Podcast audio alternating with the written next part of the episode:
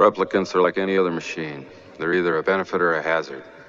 If they're a benefit, it's not my problem. We don't have to be mean. Because, remember, no matter where you go, there you are. Conan, what is best in life? Crush your enemies, see them driven before you, and hear the lamentation of their women. Groovy. Can you hammer a six inch spike through a board with your penis? Not right now. A girl's gotta have her standards. It gives her a sense of control in a world full of chaos. I'm a firm believer in the philosophy of a ruling class, especially since I rule. You have offended my family, and you have offended the Shaolin Temple.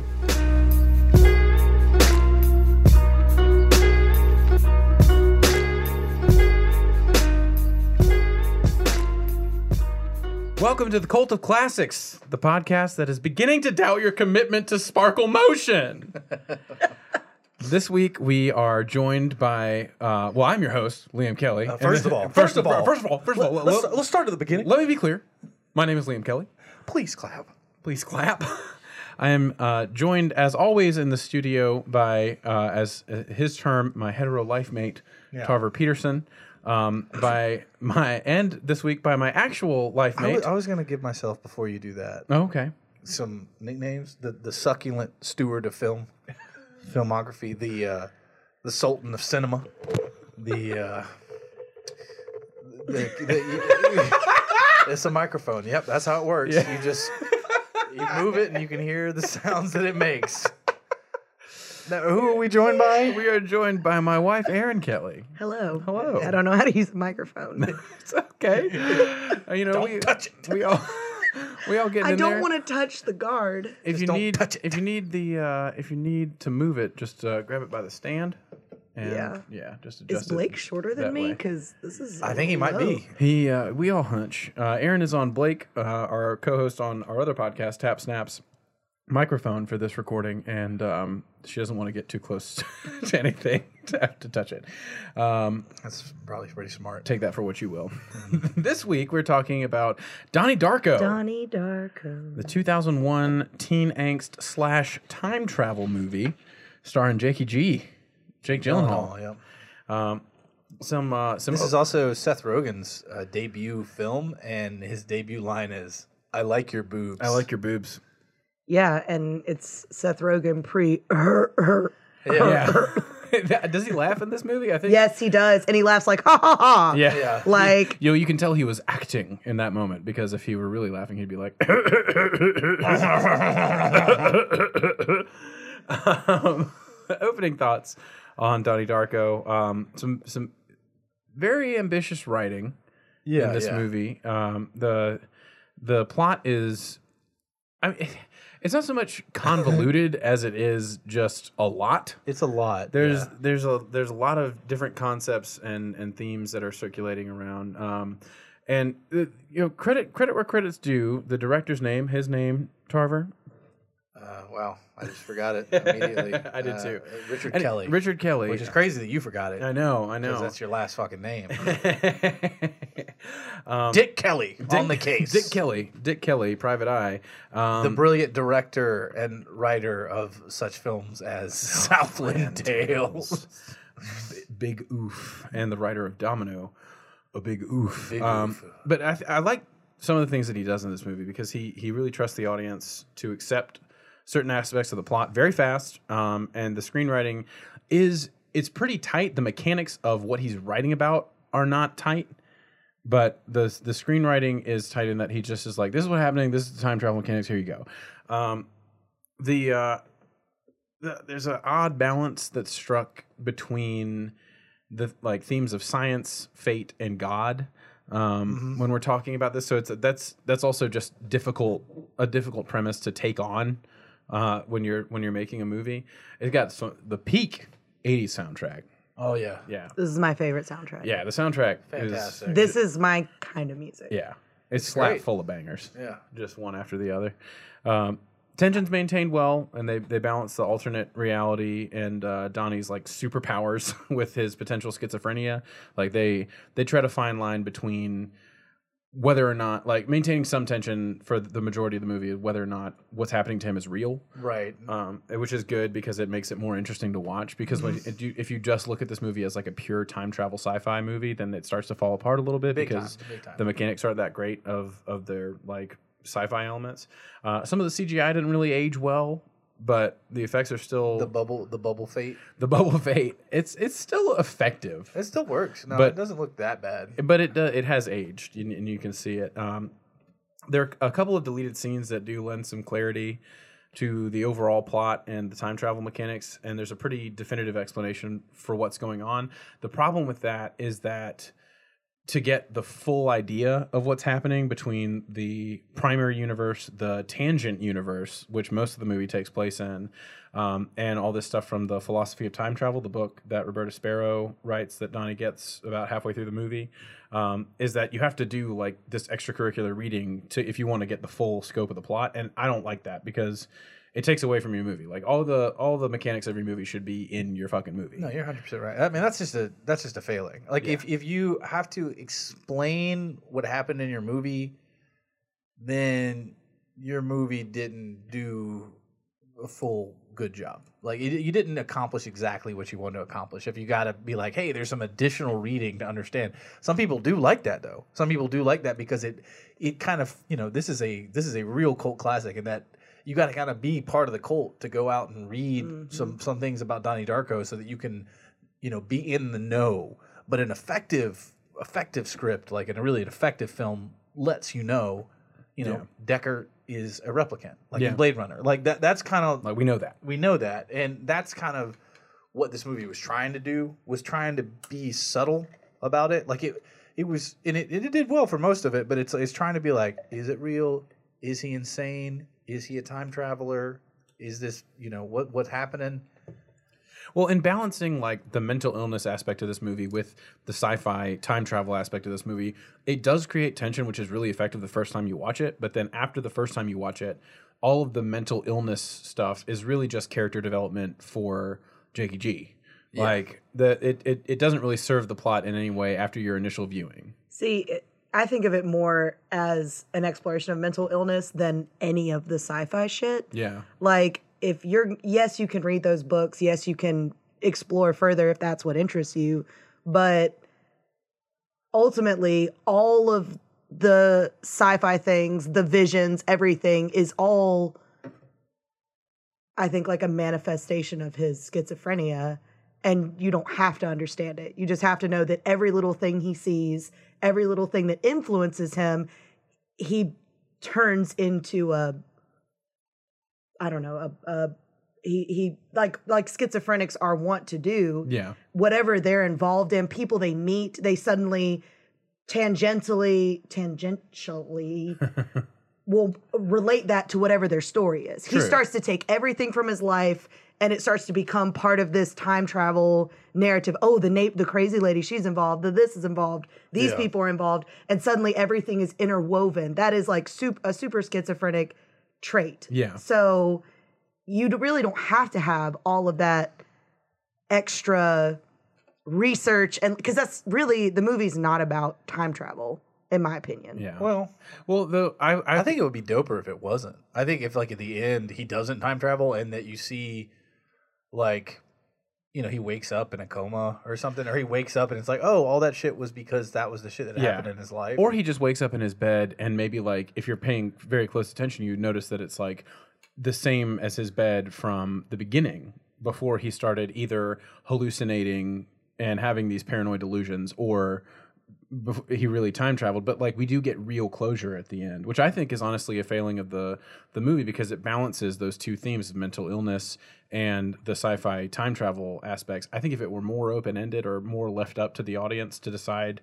what they wanted to take away from it whether it was like a, the story of mental illness or the story of a like how this time travel has affected Don- our, our main character i think that would be honestly a better ending but because we do close the time loop and he does go back in time and get hit by the jet engine and we have like sort of a definitive ending of the movie ending yeah. of the movie it, with, with closing it out and being like no no no he did try and travel like i think that is that it, this this could have done with some nolan like open ended type shit. I think that would have made it a better movie. But also, the pacing is a little off. Um, some of the characters act strangely, and a lot of this is due to the plot details that are only available outside of the movie. Like when you start learning about like there's all this lore about manipulated dead characters and manipulated manipulated limi- living characters and stuff outside the movie. So, but it's not great because other, if you don't know all that, and again, if you don't do all the the outside reading, it's just you have characters acting in nonsensical ways. Like Drew Barrymore, just some brand new girl to the school comes in and she's like, "Sit next to the boy you think is the cutest." Oh, there's something like It's like- outside about that. It's like, oh, you don't want to.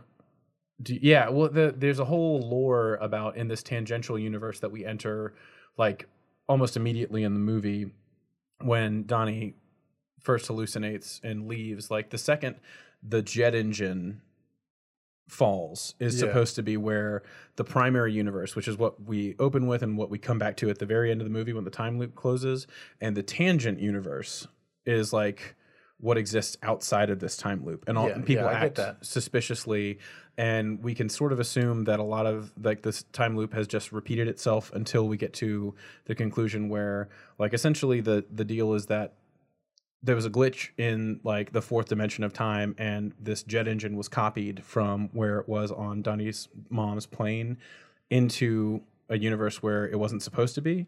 And the whole journey like Donnie's journey and what his role is as like the sort of like person surrogate of God or the forces that be or whoever is to undo that anomaly and send the the t- the token, the totem of the the jet engine back through that time loop. So it's again, there's a lot of outside reading that makes a whole lot of sense if you have the time to like read this like three paragraph essay about all these characters and how they interact with Donnie and how they're trying to guide him towards the inevitable conclusion of him because like at the end they there's a, a there's a theory that he uses telekinesis to guide the the jet engine through a time that time portal back to October 2nd at the beginning of the movie. I don't Uh, understand, and uh, that doesn't make any sense to me. I think, I think we're just gonna skip right to the end. I think the the only like beauty in this movie and the way it wraps up is that he sees that him living when that jet engine fell caused a series of events to go down to kill Gretchen, and that ca- ended up with him killing And Frank. Frank Yeah. um, and he goes back in time and dies there to ensure that his mom never gets on the airplane, which he could have no way of knowing. Um, that, but his mom never gets on the airplane. That he, Gretchen never is at that location with him to get run over by Frank, and so he never kills Frank. I don't think the, there's no shot of him taking the jet engine or manipulating with his mind. There's nothing Yeah. Well, to show that. I mean, because that is just complete fan fiction. This all At that point, exists that's outside of the movie. Yeah. that's just pure speculation.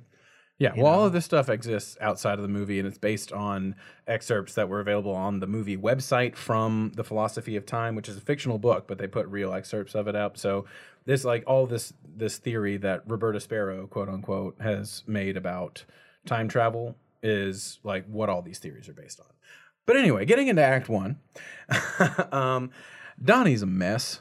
He's waking up in the middle of the road. He's he's cussing out his sister and his mom, and we establish immediately that he is a hashtag damage boy. Um, we use one of my favorite ways of uh, of like dating a movie and, and establishing a time period, which is like talking about it on the news. Just like I'm gonna vote for Dukakis. Yeah, yeah, yeah. yeah. Um, but if but with the hashtag damage boy thing, it's like if this were set in 2019, he would never investigate his hallucinations. He would just make TikToks about them, and space time continuum would fall apart. Um, there's a lot of great montage Okay, work, and um, we have like the Donnie riding home montage where we get to like establish the family and establish his dad and his sister's relationship. We see the the women like power walking on the street, and it's all set to this great '80s music.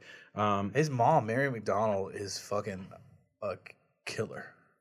She is very attractive and like a really good actress. I She think does, she's I what the whole movie's about. Mary McDonnell. Her relationship with Donnie. Yeah, I Yeah. thought it was like I was like, man, this woman is impressive. and she has excellent pain face. She does. And she oh. uses that pain face for the duration of the movie. Well, she has a super dysfunctional but like loving family. yeah. Like they immediately establish how dysfunctional they are, but like the kind of detached dad who thinks everything's just fucking funny Yeah. and like it's it's kind of like the modern ideal.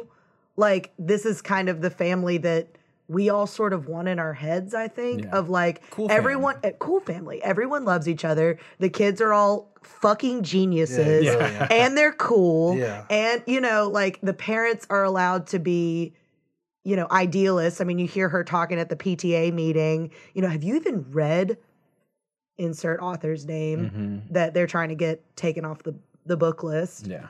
But like it's sort of this like I think we have all seen Bonanza. Yeah. but that whole like dysfunctional family dynamic, I think like I don't know if that's the first movie to really like spotlight that. I guess that this came out in 2001. I keep Yeah. thinking it came out No, in in 88 because that's when it's set. Well, he's but- like, you know, he's hashtag damage boy, and he's got the cool family with this with the cool problems. Like his sister's partying, but she's about to go to Harvard, and he is like, he's all fucked up and and angsty and angry, but he's a super genius, and his Mm-hmm. little sister is like really popular and has all this social pressure on her. she's the normie. Yeah, Yeah. She's the little sparkle pony, whatever Sparkle normie, motion. sparkle Well, the best camera work in the movie happens when we go to school. Yeah. like that. Like like they have the super Dutch angle where the camera is like completely tilted, and It's then like it- and upside it down Rights almost. itself. Yeah, it is, and then it. You mean as they're turns going down the hall? No, right when they get off the bus. when he jumps out of the back of the Yeah, bus. he jumps out of the back of the bus and the camera spins and then so it's kind of like visually I think it's kind of trying to say like okay and here we are in upside down world and like Yeah. now like here we go and we're we've entered into this world which is nice and they it's it's it's not i mean i guess it's a montage it doesn't i didn't i don't remember being music set to this but like because when they're walking they do a lot of uh There is music set It, to it. yeah, There it is? is, and it is totally a just like clueless. Like, Yeah. let's go through and see all the types of kids Yeah. in high Yeah. school, and like the most confusing part of that montage Yeah. is the bullies. Yeah. they're so because lame no, because they're like mullet switchblade carrying like poor kid yeah. bullies, but then they're doing coke in the hallway. Yeah, in like, front of the principal. Like the rich Catholic school kids. Like who? What, what? What kind of characters are these? Like, are they just like can't make up their mind Yeah. on each per- and like each person is like a weird stereotype. Like you got Mrs. Chut Up, Yeah. yeah shut Ch- up Cherita. Cherita, Ch- Cherita shut up Cherita, That's shut up. name. Her last name is Shut Up. Cherita Chut Up. and they're totally unnecessary. That that's actually one thing this movie I think I wasn't super big fan of upon rewatching it was the bully was Seth Rogen's character and his buddy Mullet Man. Yeah. The lead They- singer of uh, Phantom Planet. They really like they're like like especially because he's not big. Like he's No, not he's not bigger than Jake Gyllenhaal. It's like Jake And Jake Gyllenhaal is Gyllenhaal's not even bigger than stunting him. yeah, that's, No. that's like you're not Every time he threatens him, he's just like, "Fuck off." it's like, you're not a Yeah. bully. You're not like bigger than him. Except for when he tries to uh, catch Murder an him? attempted murder, Murder him charge in the bathroom. Yeah. Twice. Like straight up. Yeah, but like once is just on school grounds before Jake G's done anything to him. He just is like holding a fucking switchblade to his neck and choking him in the bathroom. It's like, okay. I guess your home life's not so great, is it, Seth? Yeah. And not Seth Rogen. The the primary bully's name is Seth, which is very funny to me. Um, but yeah, we see we in, in the in, in the very end of Act One, as we are introduced to Frank, who is still creepy even now. Um, we get our first taste of Donnie's hallucinations, and then boom, we get the jet engine, and we enter our tangent universe. And so this is when we have separated from the the the regular timeline. We're in like this crazy wacko timeline. And when yeah, and when that happens, it's so if you've seen the movie more than once, it's so heartbreaking to see the family's reaction to him living because they're so like just kind of flippant. Like they're just like, oh, there he is. Like they weren't super worried about him. yeah. Like they were just kind of like his mom's just like, oh, there he is. Like we've been looking for Yeah. Donnie. And, but they never even say anything like, hey, we're glad you're safe Glad you're alive, bro. or anything. Well, his dad is such an underdeveloped character in this film. Like his dad, I noticed that immediately, and throughout the film, I was like, his dad is is really portrayed poorly and never given the life that he needs. Because it's I don't know if it's the actor's fault. I know they wanted Tim Robbins originally for this part, and he did, they didn't get him. But like, They got Bobo Tim Robbins. yeah, Just like they got Bobo Ryan Reynolds to play uh, Jakey G's friend. Yep. The only one? time the dad, The taller one, the racist one. the only time Oh, the yeah, dad even remotely says anything of value is like right after it happens and they're in the hotel. Yeah. And the dad's just like, oh, like this happened to my friend, uh, Frankie Fed- Fedler. Something like that. And he's like, he died on the way to prom. And Everybody said he was doomed. yeah, and he's like, you know, I could have said that. They could have said that about Donnie. Yeah. Yeah. yeah. And like, he's having this moment of like, That's like my his- son almost died. And, Yeah. like, And later he says it. Later he says it um, straight up to Donnie, where he says like he's like, you know, you're my son, and then everybody else is an idiot, and they're all full of shit. Yeah. And you know what you tell them is fuck you. I mean, it's Yeah. really bad, but like it, they're trying to establish it, and I think that. Like, because a lot of interactions with the dad make him seem like a fucking either either drug addict or a psychopath. Because, like, when, he, when when your kid goes to school and gets in trouble for telling a teacher to stick something up her ass, and you just laugh and like say like you want to buy him like a moped and then it is when your kid's at the dinner table and he's like cussing and he In like front of your you- and, seven-year-old. and talking about your your daughter your youngest daughter having sex in the eighth grade and you're like laughing And he's just like, don't say those words. Don't No, say he that." doesn't say shit and No, it's he like, says that to But he also he, says knows- that to the daughter. He's like, don't say. anything. yeah so he it- also knows Donnie it doesn't play. At this point in the narrative, Donnie has you don't know anything has burned shit down. No, Don, the whole oh, reason the Donnie's Yeah, in before therapy the movie starts. is because he has been wiling out for years. He's a hashtag damage boy. He like he is, has problems. but he, his dad is, I think, kind of just afraid of it, so he ignores it. his dad, his dad doesn't look afraid at all though he's he's like he's smiling and laughing the whole time He and has like this sort of like upper crusty, like we're Yep. better than We're all these invincible. idiots. Waspy- waspy yeah, shit. we're better than all these idiots. Like anybody who doesn't get our humor or disagrees with us is beneath us. Like that's kind of his vibe the and, whole time. And two of the moments, he's also kind of a vessel for Donnie to be super bored, Yeah. which are the main moments when he first starts to have his like super vivid hallucinations. Is like one is when they're watching football, Yeah. and the first little thing he sees, little spear he sees Comes come out out of of a chest, dad. is out of his dad. He's like, "You are so boring Yeah. and so predictable I know that I know go." exactly what you're about to do." And so does God. So, well, I mean, oh god back to the idea of like this is That the- football uh, scene was horrible too. yeah. By the way. They, it was clearly written by someone who had never watched football. Well, He's the like, they need to shots go are for a like- safety. It's like short, dramatic shots of somebody falling slowly, but it's just the back of their jersey. It's like no one would ever put this on TV. By the way, a safety is when you sack a quarterback in the end zone of the te- that team's end zone. So it's like obviously, if there's any point where the quarterback is in his own end zone, they are always going for a safety. it's such a nonsensical, like I've never watched football kind of statement. And statement. that is the biggest problem with this movie. well, I mean, I'm just saying, it just like that. That didn't make. They, like he throws something, it's still like, come on! Ah! It was just. it Yeah, was he just really- didn't want to do any No. It was just really badly staged, The- and it was badly acted he just out. yeah he just didn't know about football and he was trying to write it and he was like what's this staging, what's, too. what's a term? Football. What It was corny. um so this brings us into um the the act two. Donnie's now in the talk of town for like two seconds. The bus stop scene where we kind of establish some of the social relationships between like his sister and her friends and him and his friends. Um bobo ryan reynolds is race to Cherita um and then we have He's what? What? he's a race race. Okay, Um, good, because I don't think anybody else knew. I- I, knew what he meant, but Bobo Ryan Reynolds is race. That's just Liam speaking. You need Yeah. to you need to get with it. Iconic montage time. We have this. This is where we have our high school walkthrough. Um, this is what you were talking about. yeah, yeah. Mm-hmm. Um, and we see Patrick Swayze for the first time. Dun, dun, Pat- No, we saw Patrick Swayze on the golf course. Uh, the Oh, that's time- true. Yeah, the first time you That's see Patrick true. Swayze is on the golf course. He's just not wearing an oversized suit, so I didn't recognize Yeah. him. Then. But yeah, he wore. He actually wore You're a lot of. talking of about his. Jesus Christ, Colonel Sanders. yeah, Why does he come in with a Southern accent? that's kind of how Patrick, Patrick, Swayze, Swayze, has talks. like a southern accent. Like he kind of has this like, hey, yeah, what's going I think on? He's like, mama?" I think he's from Texas, if I'm not mistaken. well, he's also wearing a lot of his own clothes from the '80s, which is like why he's got all these. Yeah. I jumbo think he's supposed to sound like a Southern preacher. Oh, yeah. Well, he- Patrick because Swayze he has a thinks southern he is- He's a snake oil salesman. He has He's a a southern accent. prophet. Um, Drew Barrymore is in this movie uh, because she helped fund it. Uh, we establish She, is, she is dope looking. She helps to establish Yeah. her her fucking gaucho pants Uh, ensemble. I enjoyed. She's dressed really well. She's not carrying anything, but she's doing She's dressed well. She Oh. is gorgeous, first of all, but also believing Drew Barrymore is an enlightened English teacher is like believing Donald Trump can be president. then, then you're right. She is a an enlightened English teacher. This writing is so spirited.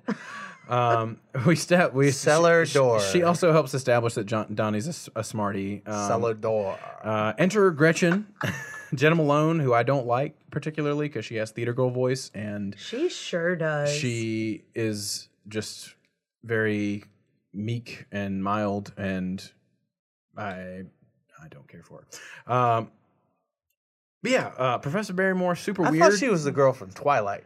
No, She is She was in the Hunger Hunger Games. Games. She's Johanna, Hmm. and she plays. She's very much like I'm gonna play this one fierce. yeah, and you just, it, it- I just hate when I am when a say- badass. When you say theater girl I'm voice, I also. I'm here like, to take no names.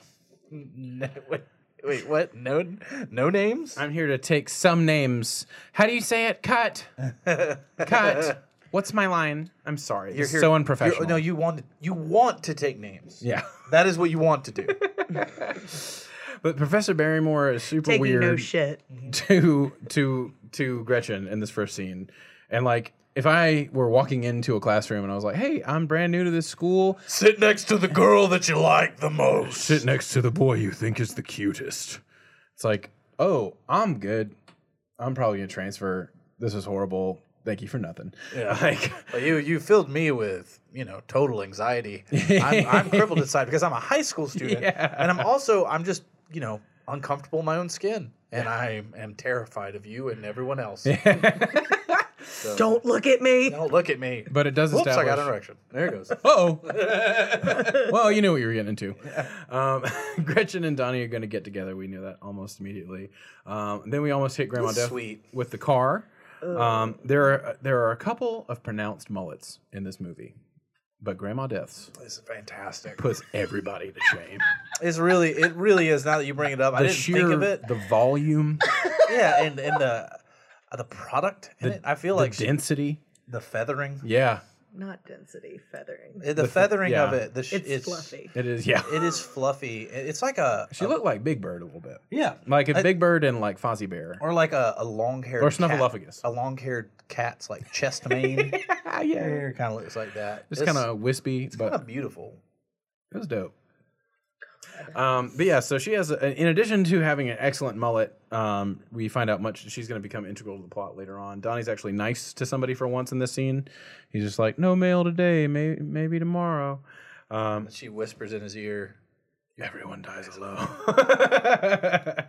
What a bitch. um, we get to therapy. We see that Donnie wrong. is for real, like damaged boy. Like he actually does have emotional problems. Uh, back at school, we meet Kitty Farmer, uh, uh, uh, multi-level marketing at-risk gym teacher, who introduces us to controlling fear, which is amazing. It is That fucking the little kid. So, I'm not I'm not afraid anymure. after talking about wetting his bed That until was was funny- 10. it's like, I'm not so afraid funny. anymore. Yeah. there is some legitimate humor in this movie, and Patrick Swayze That's is a the- gem. Yeah. You know, and he he's the the building blocks of Donnie's angst and anger are being put into place. Um, Donnie stay hallucinating. Um, and he begins to follow Frank around, who's demanding more and more from him. He tells him to flood the school. Um, and Donnie, uh, two things in this scene. Donnie uh, demonstrates super strength by hammering an axe into a solid bronze statue. Uh, God knows how he got up high enough to put that thing in his head because he's a superhero. because he has superpowers. Uh, because He he's a is- conduit. He's Because his name emo has- superhero. Because his name has the same letter in his first and last name. That's the only reason he's a superhero. Alliterative name, superhero. That makes him a superhero. um, but yeah, we, it's time for our bullies after this to start showing just how creepy and shitty they are. Um, Donnie and Gretchen are, you know, Donnie he, he kind of gets her out of trouble, and the bullies seem they, they, this is a bad bit of storytelling because they're supposed to be really like making her uncomfortable, but we just see how impotent they are as soon as Donnie walks up. And also how rapey they are. It's Yeah, pretty gross. ridiculous. Yeah, they're- I like your boobs. It doesn't read impotent if you're a girl. That's true. You're like, oh yeah, I remember that. Mm-hmm. Like, You remember a dude standing next to you saying, "I like your boobs"? mhm. Wow. It's- it should be hitting I've different out here big from women. boobs since I was 14. Yeah, shit do be hitting different. Yeah, it's, And it's- people will say reckless shit to a 14 year old. Or did. Wild es- shit. especially crustache mullet wearing piece of shit. Um, but yeah, so Donnie and Gretchen have a two minute conversation and they're now dating. they talk for so little time. I dude. love the way he says that. He's like, "You want to go with me?" Yeah. And she's like, "I mean, Oh yeah. well, I'm gonna go home." And he's like, "No, I mean, like, you want to?" And she's like, "Oh yeah, yeah." like by Sure. far the, the best looking, most intelligent person in Yeah, the go with you. Go with Jackie G. Hell yeah. They have no romantic chemistry, IMO. Really? Yeah. Uh, yeah. I mean, They I- have nothing in common. Well, he he is a fucked up guy. other than both being fucked him, up. Yeah. they have him in common. Like she, he's obsessed with himself, and she's obsessed with him. Like he's obsessed with the shit in his She head. never even really gets across that she's obsessed with him. She sleeps in the movie with him. All she does is She has she's him. using him just like he's using her. She's freaking out because No, she thinks her mom has been murdered. So she's like, I guess I'm gonna, you know, No, when he's when he stands up in the auditorium and he calls out Patrick Swayze and she's looking at him like she is like he's a star in her eyes. I saw that pretty clearly, I think. And when when he's talking in class and she rebukes him and like argues with him though, but he's he's clearly the brightest bulb in the in the room every time. The principal. but calls she's his not SAT scores like in that conversation when they first meet he starts talking to her about antibiotics and antibacterial stuff and she goes you mean soap Uh. and like he's a literal genius and she's kind of a dumbass Superpower. and they are he like Donnie is just like sex obsessed and self obsessed and like doesn't want to be alone, which he says over and over again.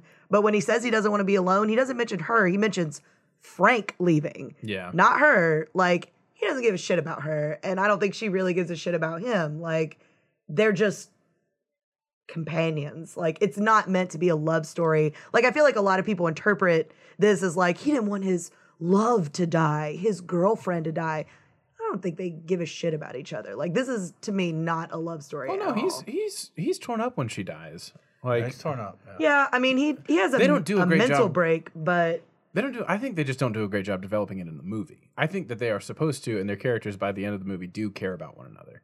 But I don't think they I think spend they enough time care on about it. each other. But it's not some epic love story. Like Well, no, but they're teenagers, and they've only known it. They've known each other less than a month when she dies. Like they, and they've known each other for less than five minutes when they start dating. Like, I'm telling you, it's not about chemistry. It's just like, you have problems, I got problems. Let's pee my butt. Like, Yeah. th- that's all it is. It's not like, well, sometimes that's what it is in high school, though. I mean, like they, they, neither one of them are even halfway done cooking as people. But like, she is a romantic interest. I think he is romantically interested in him, but he is also like self-obsessed. So I think that it's like as good as a romantic interest as you're going to get for his character. Also, there's just so much the fuck going on in this movie that they don't have time to develop that part of the story that much. So they're just kind of like, here it is. Like we talked for two seconds, we're going out. I Here we go. I got to make a good point here now. Um, there is so much going on in this movie, and the most interesting thing from a technical standpoint about Donnie Darko is that it was filmed in 28 days, which is the length of time that Frank tells Donnie that he has until the world ends. that's kind of creepy. Um, and the thing that's important to notice is uh, if you're going to shoot a film in 28 days, right? Uh, in my experience, the most time consuming thing about setting up a production or setting up a shoot is the lighting of it. So, what they do is they choose to shoot most of this film in exteriors. So, they use the light of the sun.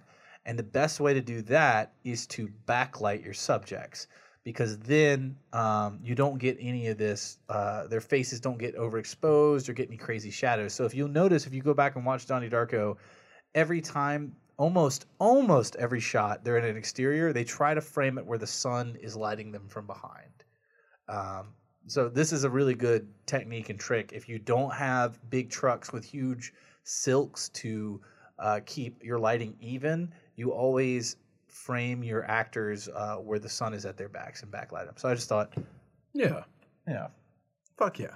Uh, but speaking of Donnie being Do you, hypersexualized, do you think that the director was like, speed it the fuck up? We got to get it done in 28 days. They're like Yeah. on day 26, like, we still have six shot, like six scenes left to shoot. I would hope his DP would have been like, "You need to calm down and chill," because like it doesn't matter. I thought I was like, "This is a cool factoid," but I was like, it could not be true, and it wouldn't matter. It's Right, a, they it's a could have really definitely lied about it. dumbass, arbitrary thing to do, and it it, really is, and it and it kind of speaks to my overall feelings about this guy, um, where he's doing something for a really silly reason. Like it it makes no difference that this film was filmed in 28 days or It adds to the 280 days. mystique. Like you could have filmed this movie in 2000 days. It it just matters about the finished product of your film. It doesn't matter about how long it took you to film it. Yeah, I think it goes in the same, gets lumped in the same category as like all the speculation and fan fiction and Yeah. whatever that Yeah. surrounds this movie. I think it's meant him just adding more fuel to that fire of like, I want people talking about my movie for years to come. And here we are in 2020. yeah. Well, I also, like it. he only had a, a, a like a, a budget of six million dollars, and He, he's they bombed big time. Yeah, they that's why this is like such a quintessential uh, cult classic because It made has no a- money. It made no money. it it pretty much crushed this guy's career. yeah, Um, in it uh, it has a huge following. Yep. So yeah. Um, But yeah, speaking of Donnie being hypersexualized, we move back to therapy, the hypnotherapy, which is just we learn the lesson like never willingly dive into the subconscious of a teenage boy. because you won't like what you find down there. Like not even if they aren't out. dealing with like dimension blending bunny demons, like you're not gonna like what you find. it takes us until we're like almost thirty before we have time to think. Yeah. You know, for most of us, uh, we we are fighting against an uncontrollable urge. I love the progression though, where she's just like, "Well, tell me about school. What's going on in school?" He's like, oh, "I think about fucking a lot." I think about fucking a lot in school. Yeah, it's they're like, like, don't go there. Well, you made a mistake. You can't else. backtrack. Like- you need to clap and get me out of here. As the ovaries in the room, um, that it is like the least sexy Jake Gyllenhaal's ever been. I know he's supposed to be like Mr. You know, unattainable, and like he isn't a very a very attractive person. But when he's in therapy, especially when he's like reaching in his pants, he's using little boy voice. Yeah. he does and that is so Yeah. off-putting that you're like, well, there's I'm getting nothing from this. Yeah. Like, Well, and they movie. also the old divining rod. what what I love about that is um, I don't I don't know. Let me. I gotta look up when Good Will Hunting come, came come, came out because they, they Matt Damon in one of his hypnotherapy scenes. I think he's just directly stunting on this scene. Oh, never mind. It came out in '97. But like. Good Will Hunting, Matt Damon does the same thing where he's like in hypnotherapy and he's like, he's touching me. Why is he touching me there? Sky rockets in flight. Afternoon delight. Hey, but he uh that's that is that's a oh, an odd trope is like the little boy hypnotized voice. But he also uses the little boy voice whenever he's actually hallucinating and seeing Frank. Yeah, he I think that's a good indicator though that he is actually hypnotized in these scenes because at this at this point, like when I first saw it, I remember being like, is he just fucking with her? yeah. But also, she wakes him up as soon as he goes into his pants, which is good. But if I had been hypnotized legitimately and I wake up on a couch and my pants, Pants are undone, undone? and my hands are in my pants, my hands are in my underwear, I'm never going to that psychiatrist again. You're like, we're about to sue the fuck out of you. yeah, it's like I'm about to get you for some money, money, money. not like, just money, some money, or money, money, money. money, but some money, money, some, money, some money, money, money. Yeah. you child molesty. Yeah, child you, molesting. You molest. You molest me. You let me. You, I see you molest me. She tried to help. She tried to help. She but did try to help. That's just not a good look for her. It was not a good look. But he, but he, he's dealt with weirder things, so he just rolls with the punches and Yeah. keeps going. Yeah, that's true. Yeah. He's just like, eh, not even the worst thing that's happened to me today. Yeah, In the last hour. um, this is uh, right after this. We get the attempted murder scene in the bathroom. Uh, get the Smurf scene. The that's The, the, uh, best written part of the yeah, movie. the but the What's friend- the point of living if you, don't, have a dick? Yeah, But I love fucking the friend just like, why you gotta get so smart on us, Donnie? After just being explained like the basic workings of a children's TV show. Yeah. I mean, it It's was. just like, why you gotta be such a brain all the time, Donnie? It, it just shows that this was made for teenagers. Yeah. Uh, yeah, is was what I felt right there. I was like, this was a teenage Well, movie and it shows Donnie's disconnect with with his Yeah, age. he's with like- even his best friend. Yeah, Yeah. he's unable to really have a meaningful conversation with anybody that he spends a, a good amount of time with. He's like, she was created by Gargamel. But I can on relate to that moment though. Like that socially awkward, like taking a hard stance on something nobody gives a Yeah. shit about. Yeah. And then you just standing there looking like a you know, asshole. Yeah, Like, raging at your I can. I can relate to that. I can too. I mean, like, and you know, there are a lot of Smurf. There's there's a lot of Smurf propaganda out there yes. regarding Lady Smurf, and I think that maybe Richard Kelly just had heard enough. And he was like, listen. he's like, this is my big moment. run train on the girl Smurf. He's like, if I accomplish anything with this movie, I'm going to accomplish this. I'm gonna squash. I'm going to this. clear up Lady Smurf Yeah, mythology. Smurfette or whatever. all this this fucking fake news out there. Um, but yeah, so back at the PTA, Kitty Farmer is back on her ignorant tip, um, and this is it's justified sort of because she the the the school was flooded in the same way that this this Graham Greene uh, story, short story that was that Drew Barrymore was teaching, Eh. but it's still like that that good old ignorant shit, like from the lady who's like fallen victim to the snake oil salesman. It's just like we get the, I think we have all seen Bonanza. Isn't it crazy how she barely looks older in the Today? office? Oh When yeah, she was in the office as Dwight's like Dwight's lover, slash babysitter. babysitter. yeah, Oh shit, I didn't know yeah, that. yeah. That's her. Yeah. and it was. I just thought that was amazing to me that she barely looked any older. My dad's calling. Should I answer? No, No. um, um, but yeah, and then that she's she's a really good character actor, and like just some of the best acting in the movie is the smugness when she sits down and her little gaggle of friends is congratulating her because you're just like, like it's just filled with rage, and like you really understand where Donnie's coming from later because yeah, of but that. Donnie's mom gets the last jab on that she one. does. Oh, your dad's call- calling me now. Should I answer? Um, so um, back at the home at house at home, back at house Back at house. back at house while this is happening. Donnie is tripping balls and getting filled in on what's going on with Frank, uh, and that's time travel. And uh, this takes us into Act Three, um, where we have you know hilarious gym class outburst is hilarious. Uh, Professor Monnitoff is letting us in on the secret of Grandma Death, aka Roberta Sparrow. Uh, gives Donnie a copy of her book, uh, Philosophy of Time Travel. Things are starting to link up here.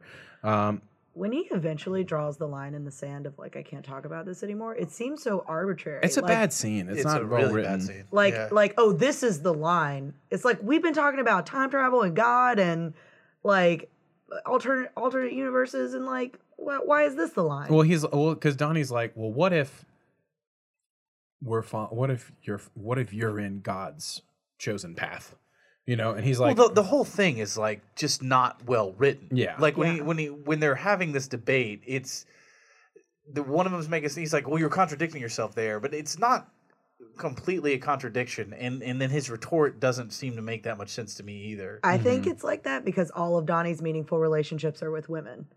It's with his therapist, his mom, his, His girlfriend, and his English teacher. Mm-hmm. There, he has no meaningful relationships with men. and the time travel Including- in this movie are fucky.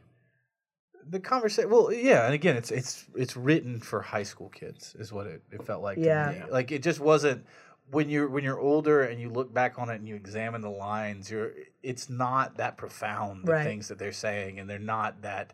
It's like r slash this is deep. Yeah, I'm 14 yeah. and this is deep. I'm yeah. 14 and this is deep. Yeah, that's like a lot of this movie falls into that.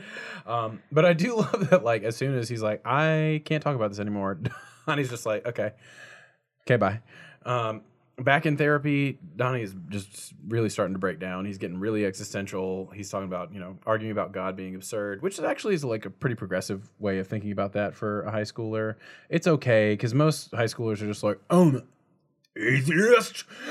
like Yeah. that's kind of the time in in high schoolers' lives where if they're going to take the the opposite stance, they're not going to be woke about it at all. They're just going to be like, no, I know, I know, I know what's up. Um, and but he also is. This is where he really gets hammered home on not wanting to die alone and the whole Yeah, that's that's the meaningful part of their conversation. it's he's actually and that's a good part of that movie in my opinion is that he's like really grappling with these issues he's not doing like you said he's not like because a lot of teenagers tend to like hard line in the sand like i'm either going to go with exactly the doctrine that i was Yeah. taught or i'm going to hard line against it yeah.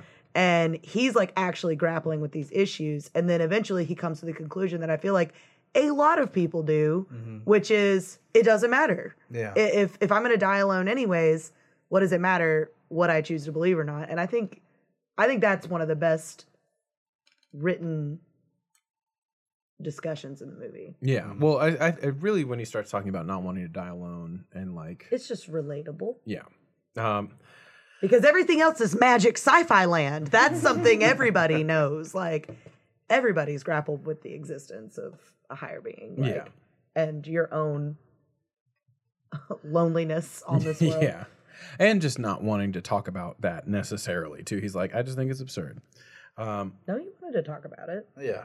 No, he but he, when he's talking about God specifically, he's like, I don't talk about it. I think it's absurd. Like those are his lines before he starts talking about death in particular. Um, but back at home after therapy, Donnie starts to kind of see like the the master plan with the the water trails. Um, things are kind of starting to get a little bit more real for him. He's seeing like the the predictive trails. This is where we get the Super Bowl scene or the the football scene. Um, Well, this is kind of. Have we already started seeing the pages uh, of the book? Yeah, we have started seeing the pages of the book as kind of markers. Um, yeah, uh, between like this is this is kind of the way we we transition from scene to scene now at a certain point in this movie we stop doing the close up on the eye with the dissolve of like water and the bunny rabbit in the center of his eye which is a piece of artwork on his wall in one of the Mhm. last scenes and we go to close-ups of the page uh, of this book kind of vignetted with a light around the certain line they want us to read.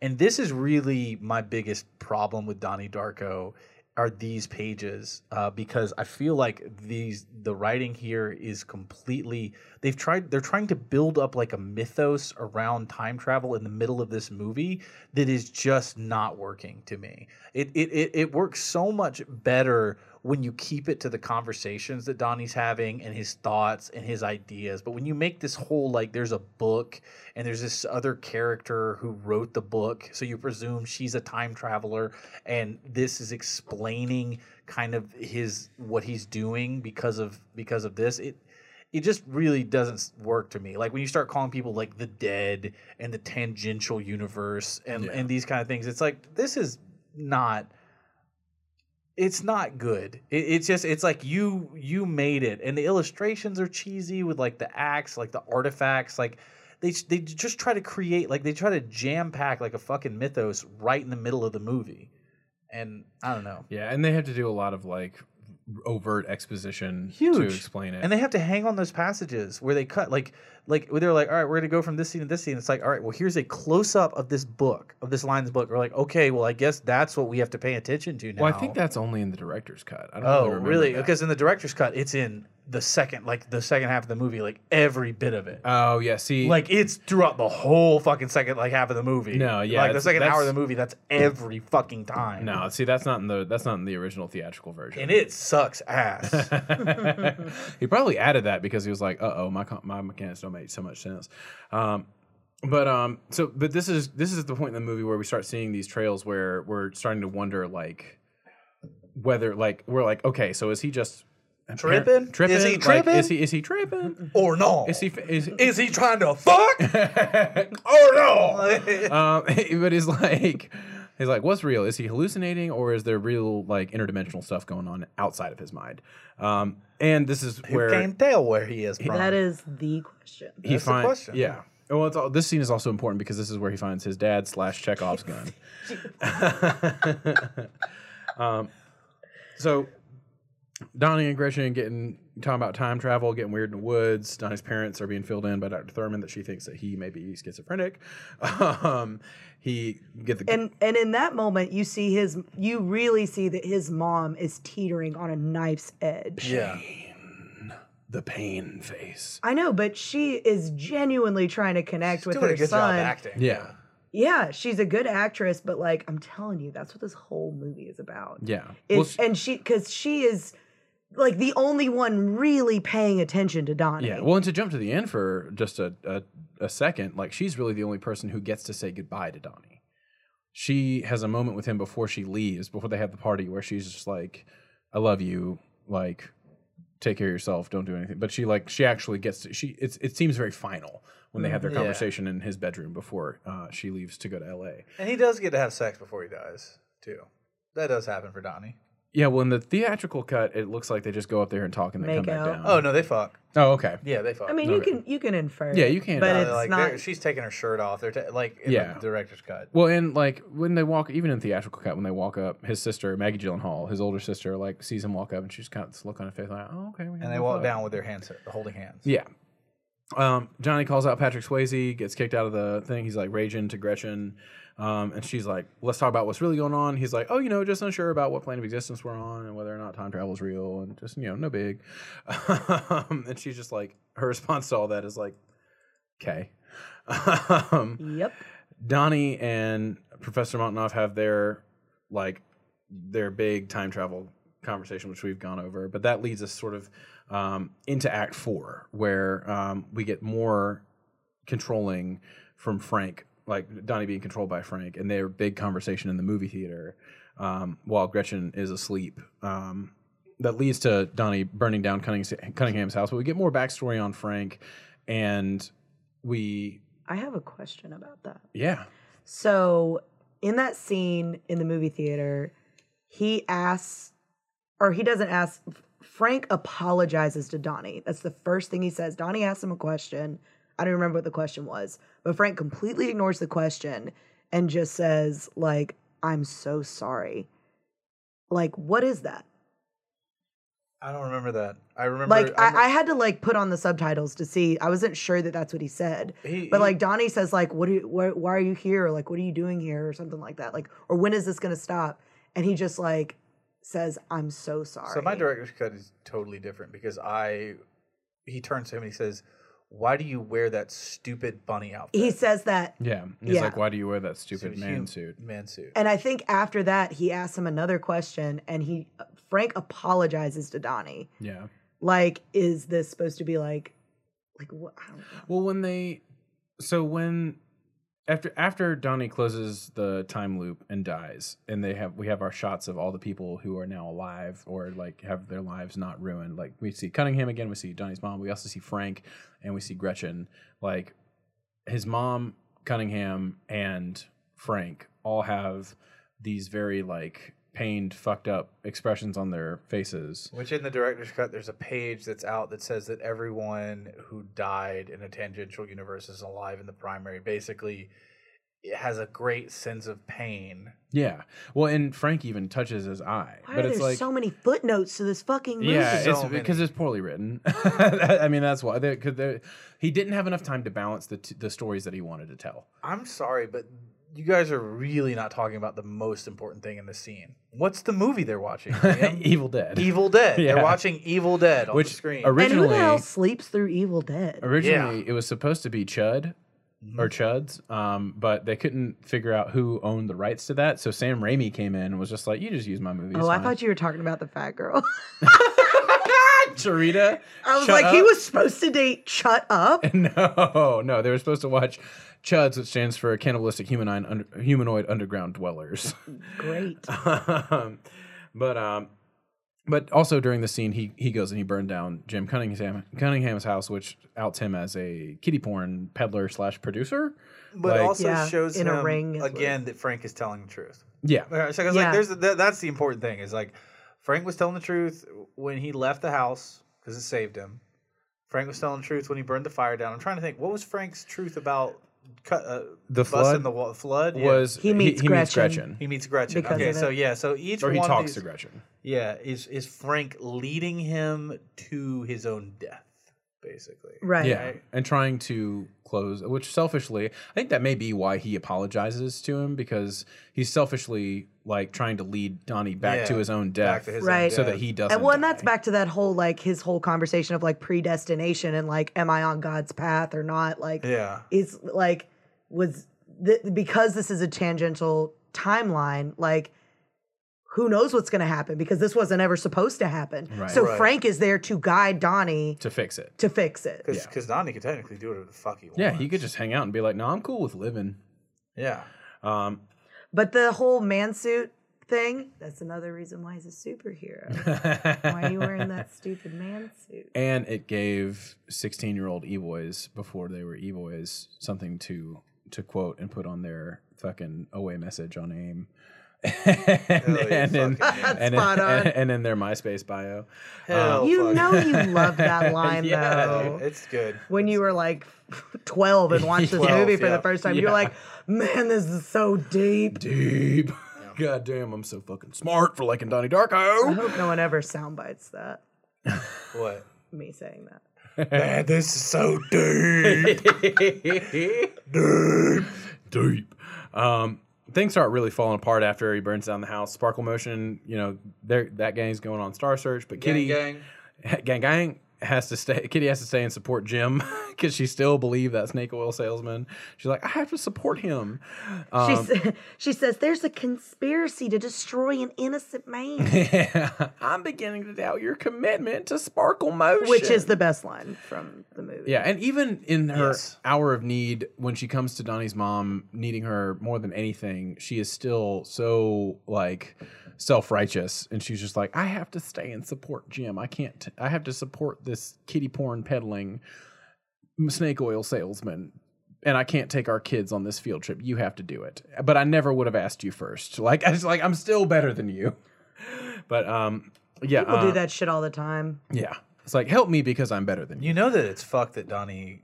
You know when Donnie dies, when he when we in the movie and he's closed the time loop, that Frank the peddler, even though he sh- there's a shot of him crying, he's still going to be a pedophile. Well, Yep. uh, okay, so I read something that Yeah. said that he kills himself 10 days later, but I have found no evidence to support No, it. da, da, da, same. Da, da, da, Yeah, da, yeah, wh- I've found no evidence to support that. But like it Not does, Frank, it does Patrick Swayze. show him. Jim. Yeah, Jim. it does show him like having a complete. He's like- crying. yeah. he's crying. Well, he's like shaking and like he's like, oh, I am a monster. That's- he's crying, but it's like that's not mm-mm. Yeah, because he undoes some really good shit. good shit Yeah. too. Because like I don't know, does Gretchen's mom still get murdered by her stepdad? Like Mm, we don't know. This timeline doesn't Does affect that at all. Gretchen get murdered by her stepdad? right, like Gretchen is now home with mom and also gets murdered by. so stepdad. really, Frank is a selfish motherfucker, Frank is a selfish motherfucker. and he made a worse Frank world. is Donnie's subconscious. But he's a real person too. Um, Professor Barrymore gets fired. Oh, and Frank is super fine. That's Can a- I put that out there? Yeah, yeah, but that that don't matter. Like, Get on to the, to the Tarita, closing scene. Tarita is getting through, going through it. does matter that Frank is. Um, so yeah, we get the cellar door thing, which leads us to Grandma Death. Um, Donnie explains too late to Dr. Thurman about what Frank has made him do, and she doesn't do very much about it. Uh, she kind of tries to help. What by can she do? By making one phone call, call the cops. she Be like, hey, a patient of mine admitted to two crimes. Um, I don't know, like you don't know what I mean, with, yeah, a weak. It's weak though. It's weak writing because he admits to her. Well, uh, I know she can't I do hip, anything about she it. can't say Yeah. I hypnotized my patient and he said he did some crazy shit. And he might be oh, crazy. Oh, and I also have to admit that he tried to masturbate in front of me. Like she would have to admit a lot of shit. Oh yeah. Also, he might be crazy, so you probably shouldn't take what he says at face value because he That's has true. a giant bunny rabbit friend. That's true. right. Yeah, he- his defense is incredible. He's like, hey, she's I'm frantically crazy though. calling. Like he's, she he's actually calls the like, I parents did this on purpose, Edward Norton style. This is primal fear, baby. So Elizabeth gets into Harvard, so it's time to party. Gretchen's in trouble. Donnie and Gretchen connect about her situation, sort have of. sex. He comforts her. They have sex. Um, I love that knee jerk reaction though. Like, oh, things are really good and really bad at the same time. Let's, have, have a sex. party. Let's fuck. oh yeah, and let's Oh, have a oh, party. yeah. Let's get Let's drunk. Let's have sex. We said, I'm sad, lift up. Let's be my butt. Um, yeah, so he comforts her and then brings her out to Grandma Death's house in the middle of the night after getting wigged out by his brain movies. So we see um, a th- neat little actual callback here is that before he leaves his house, we do see Frank, the real Frank's handwriting, And it looks and it's the exact same handwriting as we see on the courtyard at the school and on Donnie's arm when he writes down the countdown. Um, Frank has horrible penmanship. I mean, it's it's it's stylized for show. Um, uh, and then our bullies are at Grandma Death's house. Uh, For an arbitrary. maybe because For what? maybe because they have somehow found out what Donnie's dad says to only him, which is that she's loaded and she had a gem collection. But that's the weakest, But weakest, apparent- weakest reason he- for them to be there. Well, when the dad says like kids used to do that, he's implying like we all used to do that. Yeah. Like I used to do that. So maybe their dads also know yeah. and told them. Um, you know, but then Gretchen run over by real Frank. Donnie shoots real Frank.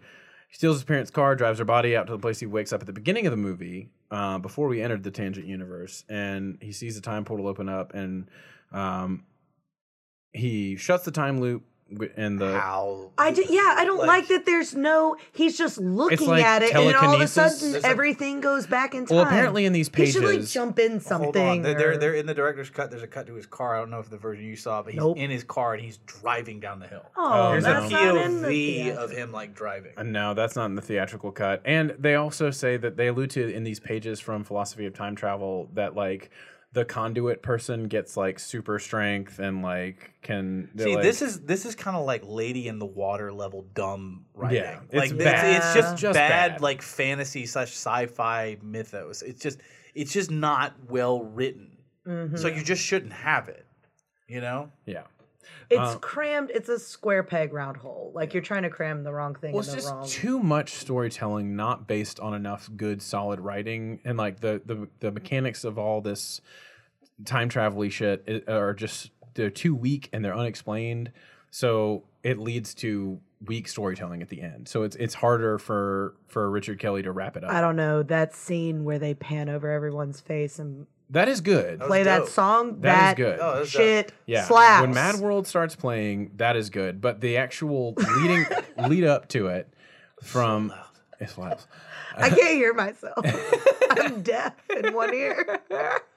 All around me are familiar Frank's face Oh. and my mom's face, Patrick Swayze's face. Speaking of mom's face, the part that stuck with me the most because the last time I saw this Mommy's movie, face. I was like 16. No, don't talk about the wave yet. Don't talk about that really awkward, horrible wave.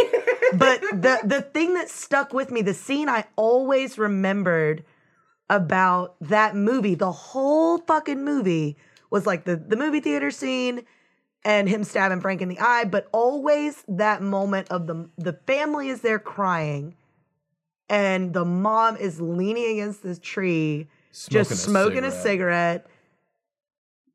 Yeah, and then Gretchen rolls up and she's like, "What's up?" And then she just waves. That wave is horrible. The little but kid's that, just like, hey, he died. He was hit by a planeta. but that His scene, name was Donnie Dark. I think that scene is supposed to imply like, hey, do do we know each other? Like, is this deja vu? Wow, trippy, like trippy, crazy. I feel like I know you. But her the My bubble was in your bubble. we got cross bubbled. But like, yeah. So when Don- did Bubble Boy come out in relation to this after movie? this, I think it was like 02, I- yeah. October Sky came out before this, so you know that one slaps hard all the way around. Yeah, I watched that again recently. Um, but yeah, so yeah, at the end, Donnie has saved the lives of Gretchen and Frank, the girl he loves, question mark, and the man he killed. Um, yeah. And so yeah, closing thoughts for me on Donnie Darko is that it's just too much shoved into one teen movie. Like, I, it would have been better to me if the if we'd focused less on the actual mechanics of the time travel in this universe and more on his mental illness and personal relationships. I think like that would have been some weird like not magical realism, but like weird like sci-fi fantasy tie-ins to have that like a, a looser and more um like unexplained un unfathomable time travel plot i think we spend too much time with that on that and it's to the detriment of the the real meat of the story um but you know, it's it's it's the acting's good for the most part. You know, the soundtrack slaps, uh, and the writing is tight in places.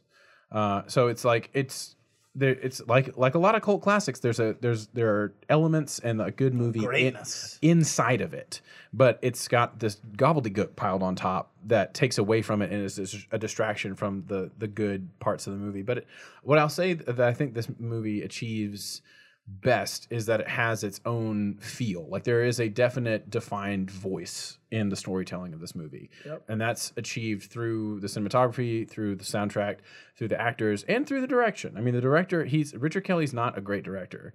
You can look at his track record and see that. But he did he he he got very close to a very good movie with with Donnie Yeah. with Donnie Darko. And if I'm in the cult, uh, I'm not. But you know, I'd, I'd attend. I, I I go to a meeting. You know, I would too. I go to would- an interest I would meeting. There. I would. I would talk to people. About I'm it. super in the cold. Yeah. Yeah. I love this movie. What are your a kid. What are your thoughts on it? Um, this is a movie about a paranoid schizophrenic who's susceptible to his various influences. And I love it as that movie because then I don't have to deal with all the shit y'all been talking about. Yeah, you just I ignore can all the just bad ignore parts. all that. I can Yeah. ignore all that. Well, I still love those parts, but I don't have to delve into them. And I can enjoy it like that. Also, closing thought Jake Gyllenhaal has Billie Eilish eyes like a dead fish when he's having his Frank visions, and Yeah. I fucking love it. So, Jakey G. the end. He's he's at the tippy top. All right. Well, I think that is it for the Cult of Classics. Yeah, thank you for listening. Um, this has been Cult of Classics. I am Liam Kelly, joined as always by Tarver Peterson, and joined especially and very, very thankfully um, by Erin Kelly. Thank you for coming on. You're Um, welcome. Nay. Don't say my Christian name, please. uh, Erin. um, um, if you would like to become a patron, we would like you to as well. So check us out uh, on TapSnap or patreon.com slash tapsnaps. Uh, we have some cool features on there. Um, TapSnaps is our main podcast. So if you also listen to that, you can give us topics to talk about or you can get bonus content like, you know, episodes that we have locked away into the vault for differing reasons. um, but you can also uh, get extra cult of classic content there. You can get uh, access to our watch alongs you can access uh, bonus episodes and you can suggest movies for us to watch and cover on the show. Um, so yeah thank you for listening. Bye. listen again